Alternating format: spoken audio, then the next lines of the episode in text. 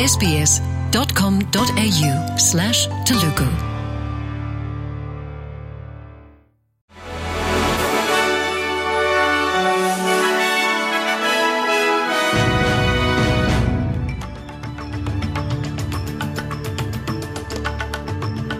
నమస్కారం. ఈరోజు జూలై నెల ఆరవ తారీఖు గురువారం. వార్తలు. చదువుతున్నది సంధ్యావేదూరి. ఫెడరల్ ప్రభుత్వం డిసెబిలిటీ ఎంప్లాయ్మెంట్ సర్వీస్ ప్రొవైడర్ల నాణ్యతను పెంచే ప్రణాళికను ప్రకటించింది. వైకల్యంతో పనిచేసే ఆస్ట్రేలియన్ల నిరుద్యోగ రేటు మూడు దశాబ్దాలుగా ఒకే స్థాయిలో ఉన్నందువల్ల ఈ ప్రణాళిక వాళ్ళకి ఉపయోగపడుతుంది. ప్రధాన పట్టణ సిటీ అపార్ట్మెంట్ల అద్దెలు మిన్నంటుతున్నాయి. ఒక ఇంటిని లీజుకు తీసుకునే ధరకు దగ్గరలో ఉన్నాయి. దీనికి కారణం వలసదారులు నగరంలో నివసించడానికి ఎక్కువ ఇష్టపడుతుండటంతో డిమాండ్ మరింత పెరుగుతుందంటున్నారు.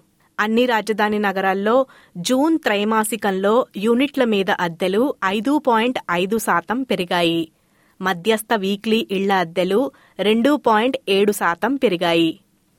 సెంట్రల్ క్వీన్స్లాండ్ నుండి దక్షిణాది రాష్ట్రాల వరకు విస్తరించి ఉన్న పిల్లల లైంగిక వేధింపుల ముఠాను క్వీన్స్లాండ్ పోలీసులు పట్టుకున్నారు. ఆరుగురు చిన్నారులను రక్షించారు.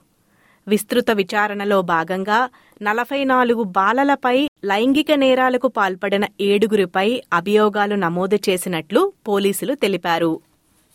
న్యాయ సంస్థ హెచ్డబ్ల్యూఎల్ ఎబ్స్వర్త్లో జరిగిన సైబర్ దాడి వల్ల ప్రభుత్వ ఏజెన్సీలు ప్రభావితమయ్యాయని ఆస్ట్రేలియా సైబర్ సెక్యూరిటీ కోఆర్డినేటర్ ధృవీకరించారు.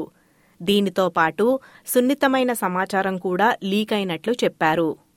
విక్టోరియాలోని మార్నింగ్టన్ పెనున్సులాలో డజను మంది ప్రయాణికులతో వెళ్తున్న బస్సు రెండు ఇళ్ళపై దూసుకెళ్ళడంతో ఇద్దరు వ్యక్తులు ఆస్పత్రిలో చేరారు. పబ్లిక్ బస్సును ఒక ట్రక్కు ఢీకొట్టడంతో ఈ సంఘటన జరిగింది.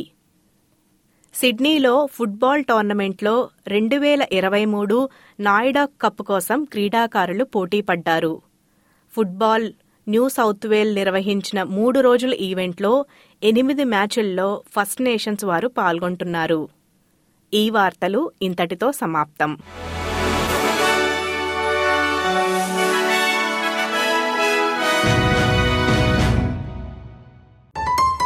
SBS Telugu. Welcome home.